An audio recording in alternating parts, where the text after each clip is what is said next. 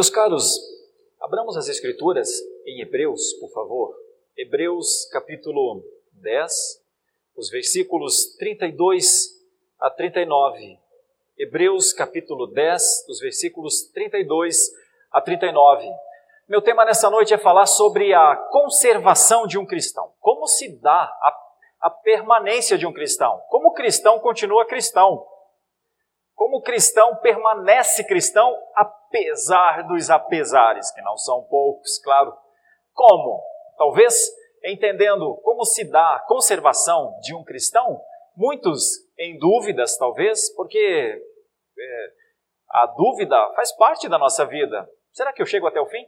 Será que será que eu permanecerei? Mas os problemas são tantos, as fraquezas. Será que eu chegarei ao final? Muitos já se fizeram essa pergunta. Então, vamos pensar a partir da carta aos Hebreus sobre como se dá a conservação de um cristão, de uma cristã. Lembrai-vos, porém, dos dias anteriores, em que depois de iluminados sustentastes grande luta e sofrimentos, ora expostos como em espetáculo tanto de opróbrio quanto de tribulações, ora, tornando-vos coparticipantes com aqueles que desse modo foram tratados. Porque não somente vos compadecestes dos encarcerados, como também aceitastes com alegria o espólio dos vossos bens, tendo ciência de possuirdes vós mesmos patrimônio superior e durável não abandoneis, portanto, a vossa confiança, ela tem grande galardão. Com efeito, tendes necessidade de perseverança, para que, havendo feito a vontade de Deus, alcanceis a promessa. Porque ainda dentro de pouco tempo, aquele que vem virá e não tardará. Todavia, o meu justo viverá pela fé, e se retroceder, nele não se compraz a minha alma. Nós, porém, não somos dos que retrocedem para a perdição, somos, entretanto, da fé para a conservação da alma. Nosso Deus, lemos a tua palavra, condições para entendê-la, absorvê-la, não temos. Precisamos de algo que está fora de nós. O teu Espírito nos ajudando a entender como um cristão é conservado? Quais os elementos da conservação de um cristão? Somos cristãos, este assunto nos interessa, Senhor. Precisamos do Teu Espírito para que, ao entender a passagem, também possamos aplicá-la. É a nossa oração. Em nome de Jesus, amém.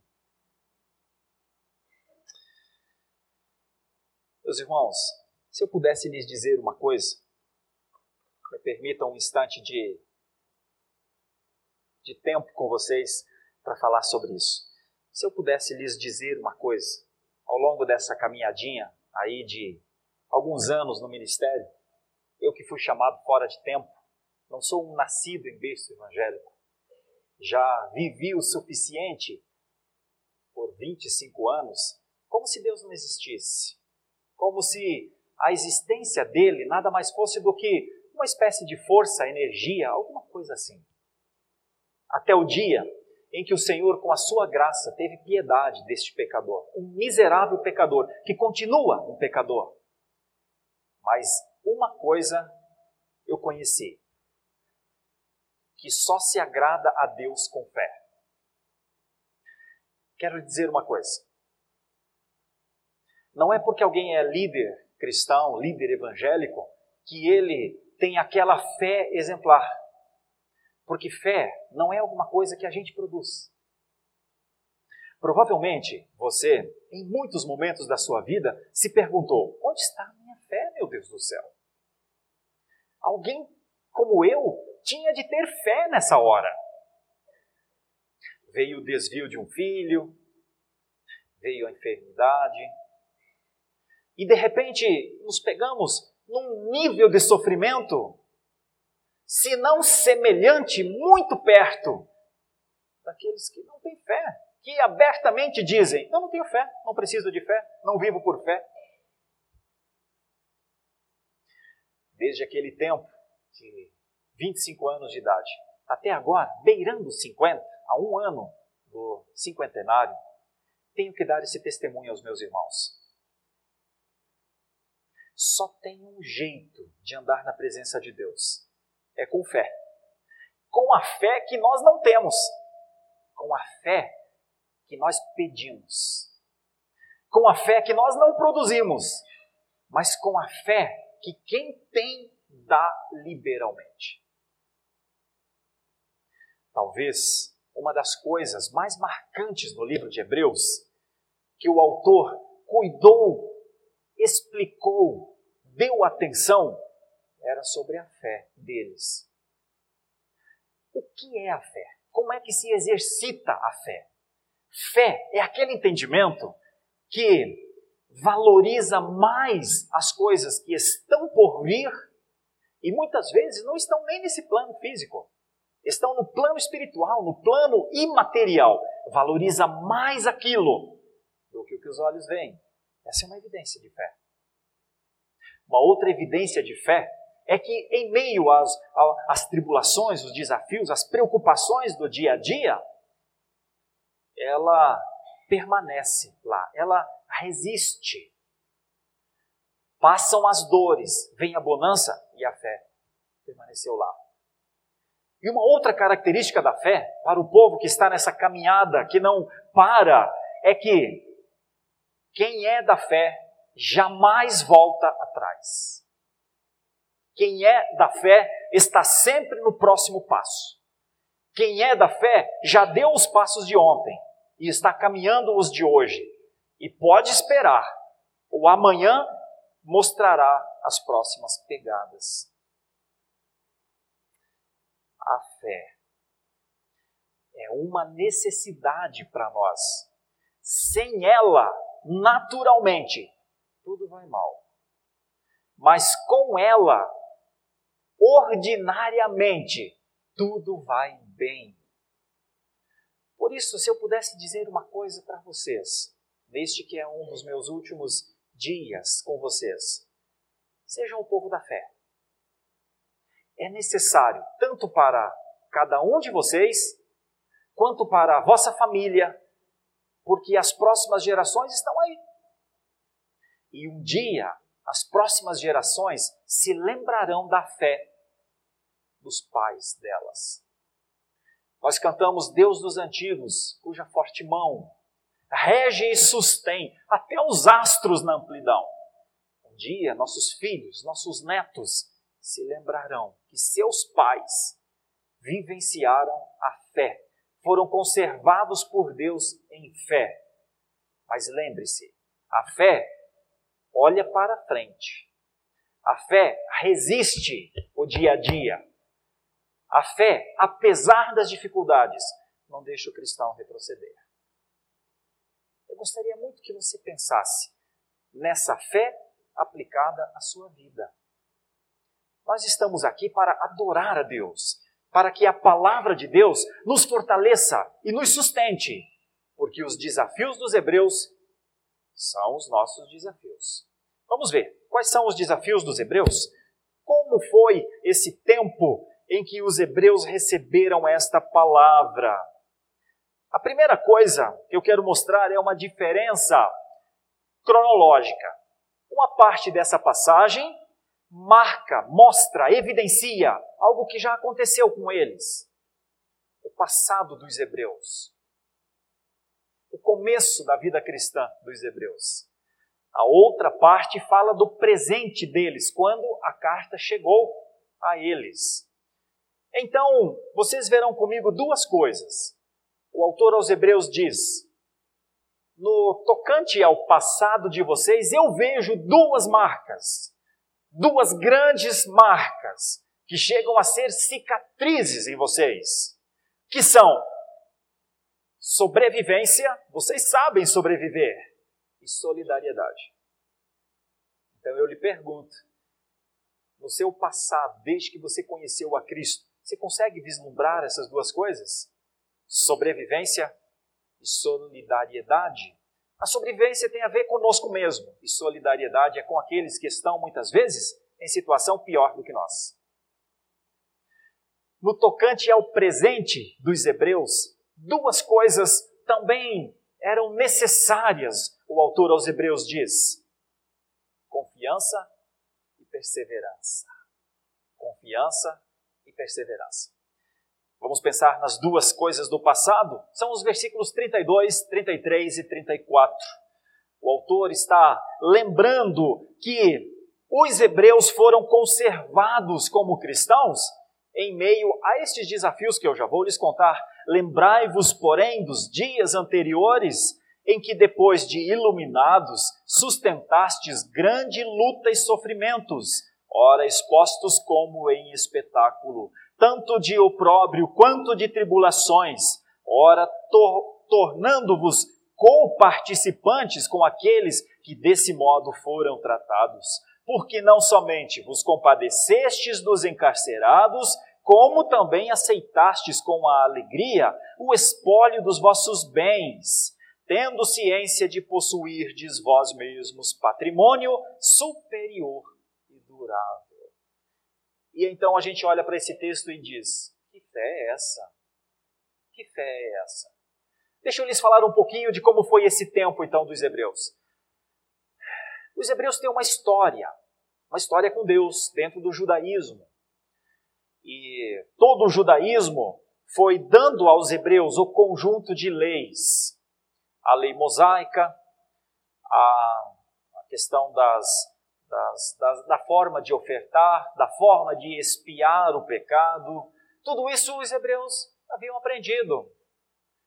Mas chegou um momento em que aquela palavra dos pregadores da sua época, olha, esse tempo da lei, esse tempo do desgaste do ser humano, esse tempo da tentativa de chegar ao céu pelo esforço humano, esse tempo passou. É Jesus agora. É crer em Jesus, é crer no sacrifício completo de Jesus, Todas as coisas até aqui foram evidências, foram tipos do, do, do plano final de redenção de Deus. Agora é com Jesus. E eles creram.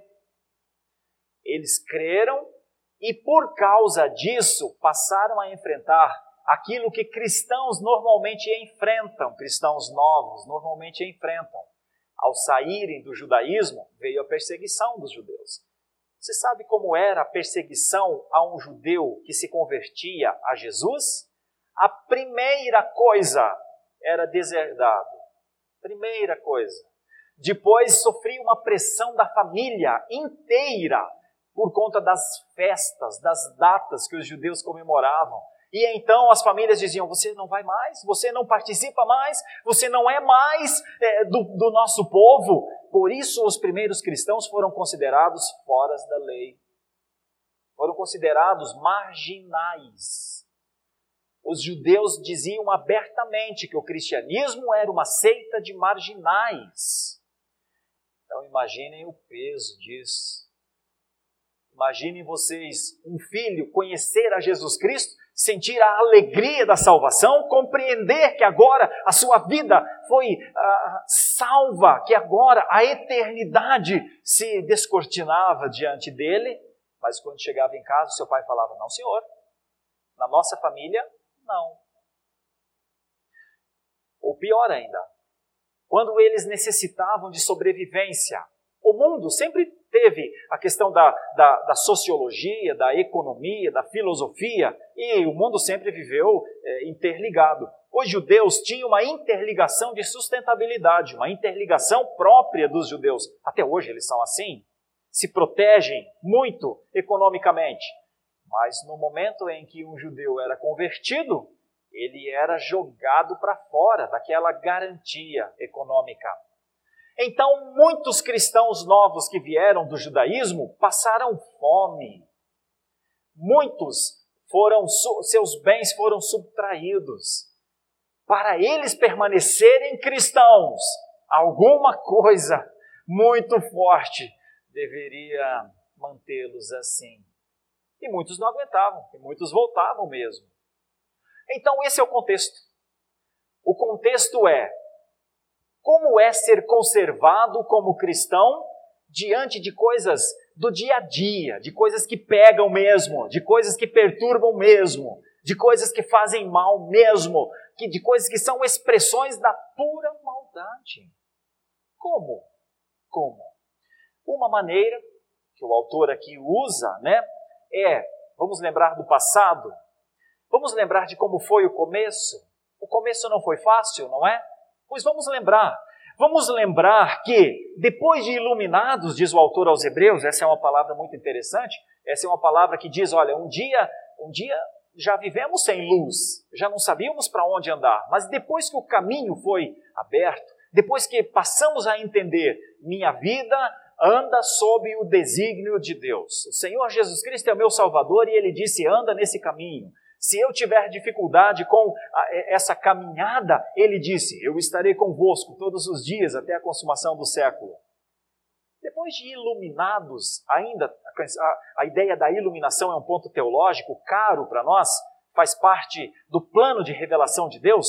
Deus tanto se revelou, quanto inspirou os autores a escrever as Escrituras, quanto ilumina os crentes com o Espírito Santo quando eles abrem as Escrituras. Então, tudo isso é Deus que está fazendo. Por isso, o autor diz: a partir do momento que vocês receberam luz, vocês se lembram do que lhes aconteceu? Vocês se lembram das lutas? Vocês se lembram que vocês sustentaram grandes lutas e sofrimentos porque a exposição era a arma de Satanás para que vocês deixassem de ser os cristãos? para que vocês renegassem o Senhor, Jesus Cristo, o Senhor. E por causa disso vocês foram expostos em espetáculo, isso quer dizer em um horror, em, em ridicularizações. Vocês se lembram que vocês foram vítimas disso? Que vocês foram vítimas do opróbrio, de tribulação, que muitas vezes vocês se tornaram participantes, coparticipantes com aqueles outros nem sempre foram vocês o objeto do espetáculo público, mas foram seus amigos. Foi seu pai, foi sua mãe, e vocês disseram: Eu estou com ele. A fé que ele tem também é a minha. E então tudo aquilo que eles sofreram, vocês também sofreram. Vocês lembram disso? É isso que o autor está dizendo. Está lembrando como foi a vitória diária do cristianismo. Está lembrando que eles não só se compadeciam daqueles que eram levados às prisões porque eram é, encarcerados, né, por conta de serem cristãos, mas também os seus bens lhes eram tirados. Uma das coisas mais impressionantes para mim nesse texto é que os primeiros hebreus suportavam essas aflições com alegria. Com alegria. Está aí no versículo, qual versículo? 34 porque não somente vos compadecestes dos encarcerados por causa do cristianismo, como também aceitastes com alegria o espólio dos vossos bens, tendo ciência de possuirdes vós mesmos patrimônio superior e durável. Que patrimônio é esse? O que fez com que os hebreus suportassem o que suportaram? É isso que o autor aos hebreus parece dizer que os cristãos foram conservados pela. A fé conservou os cristãos. Como um vinagre que faz uma eh, que conserva alguma algum legume, alguma coisa por muito tempo, como o sal que conserva a carne por mais tempo, como ah, alguma coisa que eh, interfere na condição degenerativa do ser humano e o conserva com longevidade maior, como um remédio que a pessoa está prestes a sofrer uma falência dos seus órgãos, mas, dos seus órgãos, mas o remédio a conserva mais. É assim que a fé funciona. A fé é aquele depósito que precisa de investimento constante para que na hora em que precisarmos dela, estará ali. Os hebreus sofreram as mais duras perseguições. Muitas vezes eles precisaram recordar daquela passagem de Jesus no Sermão do Monte, que fala das bem-aventuranças, muitas bem-aventuranças, Mas em determinado momento Jesus diz: Bem-aventurados sois vós, quando perseguindo, quando vos perseguindo, disserem todo mal contra vós. Exultai, porque grande é o vosso galardão nos céus. A conservação de um cristão se dá pelo exercício da fé que ele tem. Que fé é essa? Não é produzida por nós, vem de Deus. Quando é que nós percebemos que estamos sem fé? Quando as coisas, os problemas, se agigantam de tal maneira que nós olhamos e perdemos a esperança. Fé ajuda a manter a esperança. Quando passamos a viver sem esperança, acendeu a luz amarela da fé. Porque o cristão espera as coisas. Fé é a certeza das coisas que ainda não vimos. É, os hebreus os hebreus precisavam apelar ao passado, voltar ao passado para ver o que Deus tinha feito. E o que Deus havia feito era isso: eles estavam vivos. Eles haviam sobrevivido. Eles haviam sobrevivido e haviam demonstrado solidariedade. Apliquemos, pensemos. A vida anda, às vezes com altos, às vezes com baixos, a vida anda em meio a tantas saliências. A vida prossegue. Soma aí o tempo da fé. Soma o seu tempo da fé. É importante que no seu tempo de fé essas duas palavras estejam presentes. É importante que você esteja vivo. É importante que você tenha sobrevivido. E é melhor olhar para isso para que nós retroalimentemos a fé atual. Então, quando olhamos para o passado, se olharmos honestamente para o passado, veremos que se sobrevivemos, sobrevivemos por uma vida que está fora de nós. Essa é a honestidade da fé. Sobreviveu, está vivo, está aí, é alguém que vive no reino do amor do Filho de Deus, está livre do império das trevas, está livre daquele imperador que lhe dominava, lhe fazia pecar. Você se sentia bem quando pecava, mas logo depois vinha toda aquela consequência do pecado. Está livre? Compreende que foi transportado. Compreende que não foi uma obra sua. Compreende que Deus não lhe aceitou como salvo porque você é bom, porque você tem bondades. Que imagine, Deus não se recusaria me receber, uma pessoa tão boa como eu? Percebe? A fé lhe deu essa concepção clara de que somos depravados, de que nossa carne grita para, pela satisfação, que nossa carne detesta ler a palavra, que nossa carne detesta nos ver de joelhos em oração. Compreendeu? Compreende que viver com Deus não é por esforço humano. E até mesmo as boas obras que praticamos, elas vêm de Deus. Que para a salvação não há nenhum tipo de boa obra. Se o irmão ou a irmã compreendeu isso, sobreviveu. Está vivo. Está vivo com a vida que veio de Deus. Com a vida que Jesus Cristo deu para que ninguém nunca atire de você sobreviveu. Mas deixa eu aprofundar um pouquinho mais. Como é que viveram os seus irmãos ao longo da sua fé? Como é que estão seus familiares?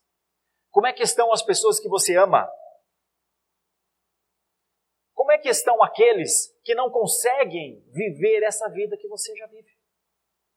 Os hebreus se tornaram coparticipantes do sofrimento deles e muitas vezes colocaram-se no lugar deles. E tudo isso com perda gigantesca de patrimônio. Essa é a maneira de Deus conservar os cristãos. Conserva os cristãos lhe dando sobrevida, mas fazendo com que os cristãos creiam nas promessas dele e não nas suas forças. Por isso, os cristãos são bem-aventurados, mesmo quando perseguidos. São bem-aventurados, mesmo quando prejudicados. Não se debatem quando são prejudicados, porque morto não grita. Cristão não eleva sua voz para reclamar de Deus, do ser humano, nada. Cristão glorifica a Deus até mesmo num caso como esse. Os cristãos fazem isso. Bom, esse é o ponto da reflexão. Se os cristãos fazem isso, eu tenho que ser um cristão que faz isso. Parece não ter outra categoria de cristão. Essa é a categoria dos cristãos hebreus. Isso tinha a ver com o passado. Mas e o presente? E o desafio daquele momento? E como viver com o édito de Cláudio, de 49 depois de Cristo, que expulsou os cristãos de Roma? Tirou todos os seus bens, como sempre, e então depois os expulsou para os campos mais ermos. E não só expulsou, como perseguiu, colocou a espada atrás deles. Como sobreviver naquele presente? Bom, era para isso também que o autor escreveu esta carta. Porque o presente necessitava então de outras coisas. Na verdade, era a necessidade dessas duas coisas, da confiança que está no versículo 35 e da perseverança que está no versículo 36, que evidenciariam a fé. Como é que os cristãos hebreus seriam preservados naquele momento? É o que diz o versículo 35. Veja comigo. Não abandoneis, portanto, a vossa confiança, ela tem grande galardão. Olha, se o autor aos Hebreus diz não abandoneis a vossa confiança, é porque é possível de ser abandonada a confiança. E é aquilo que eu falei no começo. As dúvidas existem, mas elas não podem ser superiores à nossa certeza. As dúvidas fazem parte da nossa vida. Mas elas não podem conter o grito, como foi, por exemplo, de Girolamo Savonarola, pré-reformador, preso por conta de crer numa fé simples em Jesus, na Itália, e então é, queimado, contam os livros de história que ele não cessava de cantar ao Senhor, de glorificar ao Senhor. Outra personagem histórica é Policarpo de Esmirna. Da mesma forma, perseguido, preso, foi até o fim da sua vida e não retrocedeu um milímetro da fé que tinha. Outro exemplo é Lutero. E lá na dieta de Worms, quando toda a pressão da época dizia: renega os teus escritos, volta atrás, diga que você não crê nisso e viva. Lutero disse: não vai dar. A não ser que me convençam pelas Escrituras, não vai dar. Vou continuar crendo deste jeito. Não posso acreditar nas indulgências, não posso acreditar na intermediação de santos, não posso acreditar que se compra perdão de pecados, não posso acreditar que graça é comprada. Não vai dar. Que Deus me ajude, é a frase de Lutero. Que Deus me ajude. Isso é fé. Fé é quando, para sobreviver precisa negar a Cristo, mas ainda assim se reafirma a Cristo. Quem conhece um pouco a história sabe que ele foi retirado daquele momento, daquele lugar de alta periculosidade e foi levado para um outro castelo em um local muito distante e até teve de trocar de nome e sobreviveu por muito tempo escrevendo a Bíblia ou traduzindo a Bíblia para o alemão. As pessoas até acharam que Lutero havia morrido, mas a história mostra que ele não morreu. Mas mesmo que tivesse morrido, mesmo que tivesse morrido, permaneceria viva a sua confiança. Porque a vida também não é feita somente de sobreviventes físicos. que o diga os primeiros protestantes que chegaram ao nosso país em 1557, quando aportaram na Baía de Guanabara aqueles quatro homens enviados pelos protestantes franceses para trazer a fé reformada a este país, 1557, foram traídos e mortos, não sem antes consolidar a primeira confissão de fé da América Latina ou do Sul. A confissão de fé da Guanabara em que eles reafirmaram: cremos em Deus, cremos no Espírito Santo, cremos no seu único Filho, que foi concebido e que viveu, morreu e ressuscitou. Não cremos em mais nada para a salvação, senão na soberania de Deus. Morreram por causa disso, mas ficou a marca indelével de quem resiste até a morte pelo que crê. Os hebreus, claro, muitos anos atrás, vivenciaram isso, meus irmãos, mas pelo que a palavra de Deus nos mostra, com confiança eles teriam o galardão prometido. É isso que o texto diz. Por isso lhes é requerido, diz o versículo 36, com efeito, tendes necessidade de perseverança, para que, havendo feito a vontade de Deus, alcanceis a promessa.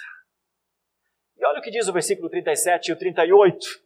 Porque ainda dentro de pouco tempo aquele que vem virá e não tardará. Todavia, o meu justo, ele viverá pela fé. Se retroceder, nele não se compraz a minha alma. Lembra que eu falei no começo? Marcas, evidências da fé. A fé que conserva o cristão, ela tem um olhar no futuro. Ela tem um olhar lá naquele campo, lá naquele espaço chamado de manifestação de Deus que ainda não aconteceu. Sabe uma outra marca dessa fé? Ela aceita os planos de Deus para o seu presente, reconhece a justiça de Deus, ama os planos de Deus, mesmo que muitas vezes não sejam os nossos planos. É uma evidência de fé. E uma terceira evidência de fé é que quando o sofrimento vier, quando a perseguição vier, quando tudo fizer força para não caminhar, o cristão será encontrado no próximo passo. Quem segura um cristão em trânsito, na caminhada para a glória celestial? Bom, essas coisas foram vivenciadas pelo autor aos Hebreus e foi entregue um conjunto de instruções para os hebreus viverem eu quero aplicar isso ao nosso presente. O último versículo diz: olha, tem gente que retrocede, tem gente que não avança, tem gente que para, tem gente que trava, tem gente que dá círculo, tem gente que vai para o lado, tem gente que tem gente que para, mas nós não. Eu quero lhe conclamar a esse espírito, quero lhe conclamar ao espírito da continuidade. Quero conclamar você como cristão a reconhecer o que Deus fez. Deus é Deus de antigos, mas Deus é Deus meu e seu. O Deus dos antigos sempre operou e continua a operar. Os antigos receberam da graça, que é a mesma graça, a graça de hoje. Não há absolutamente nada diferente na graça de Deus. Eu quero conclamar você a pensar seriamente na sua fé quero convidar você a pensar: nossos olhos estão postos naquele que há de vir? Cantamos agora há pouco, aquele que é, que era e que há de vir. Nossa esperança está nele. A nossa esperança está entregue àquele que é o, o dono do amor leal e perene, como diz o Salmo 147. A nossa esperança é na alimentação do bom pastor. O bom pastor que cuida das suas ovelhas, o Senhor Jesus Cristo. Quero lhe conclamar a como os hebreus olharem para o passado. Ao olhar para o passado, nós temos de admitir: até aqui nos ajudou o Senhor. Nenhum de nós pode negar isso. Nenhum de nós pode dizer, Senhor, o Senhor não esteve comigo. Senhor, eu estou sozinho. Senhor, eu não tenho a, a, a presença do Teu Espírito, porque dizer isso é negar a onipresença de Deus, a onisciência e a Sua onipotência. Eu e você não podemos fazer isso. A palavra dele, eu andarei com vocês, é a palavra sobre nós. Nós estamos aqui nesta casa de oração, falando da palavra, pensando na palavra. Deixa eu lhe dizer, eu sei que você sabe disso, mas deixa eu lhe forçar a entender isso com, uma, com, com a clareza mais transparente possível. Ele está nesse lugar. Ele estava aqui quando ninguém estava aqui. Ele habita nos louvores. Ele mora no coração piedoso, no coração contrito. Ele derruba o soberbo. Ele afunda até o chão, diz a palavra também no Salmo 147. Aquele que não tiver o seu coração quebrantado no Senhor. Tristicina é a vida de alguém que recalcitra contra os aguilhões. Triste vida. Eu conheço muitas vidas muito tristes. Não seja a sua. Não seja sua.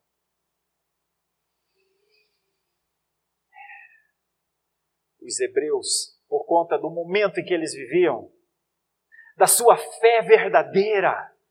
Não tinham medo de perder seus bens, nem mesmo de morrer. Dá gosto de estudar gente que foi conservada por Deus. Os hebreus eram solidários porque outras pessoas sofriam muito e muitas vezes não tinham a consciência do patrimônio futuro, mas eles tinham. Por conta disso, foram desafiados Vivam pela confiança. Talvez seja por isso que o autor aos Hebreus escreve o próximo capítulo, Os Heróis da Fé. E lá nos diz de início, assim, no início de tudo, o que é a fé. A fé olha para frente, mas eu não estou conseguindo ver tudo lá na frente, mas a minha mente sabe o que está lá na frente. A fé compreende o presente como é coisa da vida. Sou cristão, vou apanhar do mundo. Não pensa em ter uma vida cristã além dos ataques, dos dardos inflamados do inimigo, do ataque do mundo, do ataque do diabo e do ataque da nossa própria carne. Sabe que somos alvos, mas resiste. A fé em curso faz com que o cristão não pare. Vai, pensa comigo rapidamente. Pensa comigo. Nossos olhos estão lá. Nossos escudos são esses. Nossa caminhada é essa. Deixa eu lhe falar três passagens bíblicas muito breves. A palavra de Deus nos diz que nós temos um escudo de fé, está em Hebreus. Nossa palavra também em Hebreus diz: continue a caminhar, continue a carreira, corram a carreira que vos está proposta, olhando firmemente para o Autor e Consumador da fé, Jesus Cristo. A palavra de Deus nos ensina a esperar nas coisas que ainda não aconteceram. Mas ao olhar para o passado, sabemos que todas as coisas que não aconteceram, que estão na promessa, que estão na palavra, acontecerão. Quero lhes convidar a pensar com os olhos e com o coração Deus. Quero lhes convidar a pensar com a Escritura. Vivam com a boa teologia. Vivam com a teologia do Deus soberano, Vivam com a teologia daquele que nos conclama, que nos ajunta sob o seu nome. Somos chamados povo dele, povo de Deus. Nós somos chamados cristãos não é por acaso, não. Nós somos chamados cristãos porque o nosso Senhor, o Cristo, o Messias, morreu. Mas nós também somos chamados porque depois da sua morte ele viveu. Não haveria um cristão no mundo se Cristo não houvesse ressurgido. Nós somos chamados a viver essa vida. Essa vida não será sem perseguições. Mas essa vida um dia apresentará ao Senhor os seus feixes. Um dia essa vida glorificará o Senhor lá naquele tempo de glória. E é lá naquele momento que nós nos encontraremos. Aqui, talvez até nos separaremos, mas um dia nos encontraremos lá, naquele lugar.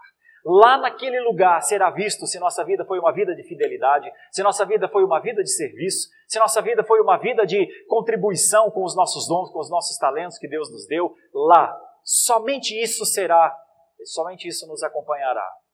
Fortunas e riquezas, todas ficarão aqui. Vocês conhecem muitos homens muito famosos e poderosos que morreram e eles agora, humanamente falando, são os mais pobres de todos. Não tem mais nada. Mas os cristãos nunca perderão a sua fortuna, nunca perderão a sua riqueza, porque eles adentrarão a sepultura com as obras que Deus lhes deu para fazer, as boas obras que Deus lhes preparou. E isso, quando chegar lá no céu, segundo a palavra, será convertido em galardão. Não salvação, galardão. Feche seus olhos, vamos orar ao Senhor. Vamos orar como quem sabe que precisa, como quem sabe que não tem poder em si, condição em nós para mudar o nosso status se o Senhor não operar. Senhor Deus, são grandes estes mistérios, é verdade. Grandes estes sofrimentos, perseguições intensas, provações, só porque viviam diante do Senhor, queriam cultuá-lo, só por isso. Mães perderam seus filhos, diz o autor aos Hebreus. Outros foram cerrados pelo meio, como o profeta Isaías e tantos outros. Homens terríveis, como Manassés, executaram obras ardilosas.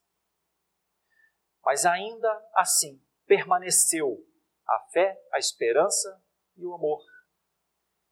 Hoje, Senhor, ajuda-nos a compreender o que tem nos conservado. Ajuda-nos a compreender o que é esse poder que nos preserva apesar das aflições. Ajuda-nos a compreender que as aflições fazem parte da nossa vida, mas que o ânimo precisa estar presente em nós, porque o Senhor Jesus Cristo um dia disse que no mundo haveria sim aflições, mas que deveria haver o bom ânimo, porque ele havia vencido o mundo. Santo Deus, a tua vitória, Senhor, é a nossa vitória. A tua ação redentiva é a nossa esperança. Apesar dos dias difíceis que vivemos, em ti encontramos paz. Nos dá a paz necessária para adorar para ter um coração leve na tua presença, cheio do Espírito Santo, palavras dóceis, pensamentos brandos, mãos estendidas para contribuir com aqueles que sofrem pela opressão por serem cristãos. Ajuda-nos na nossa peregrinação, Senhor. Tem misericórdia de nós e permita que também ajudemos aqueles que precisam de nós. Oramos assim, em nome de Jesus. Amém.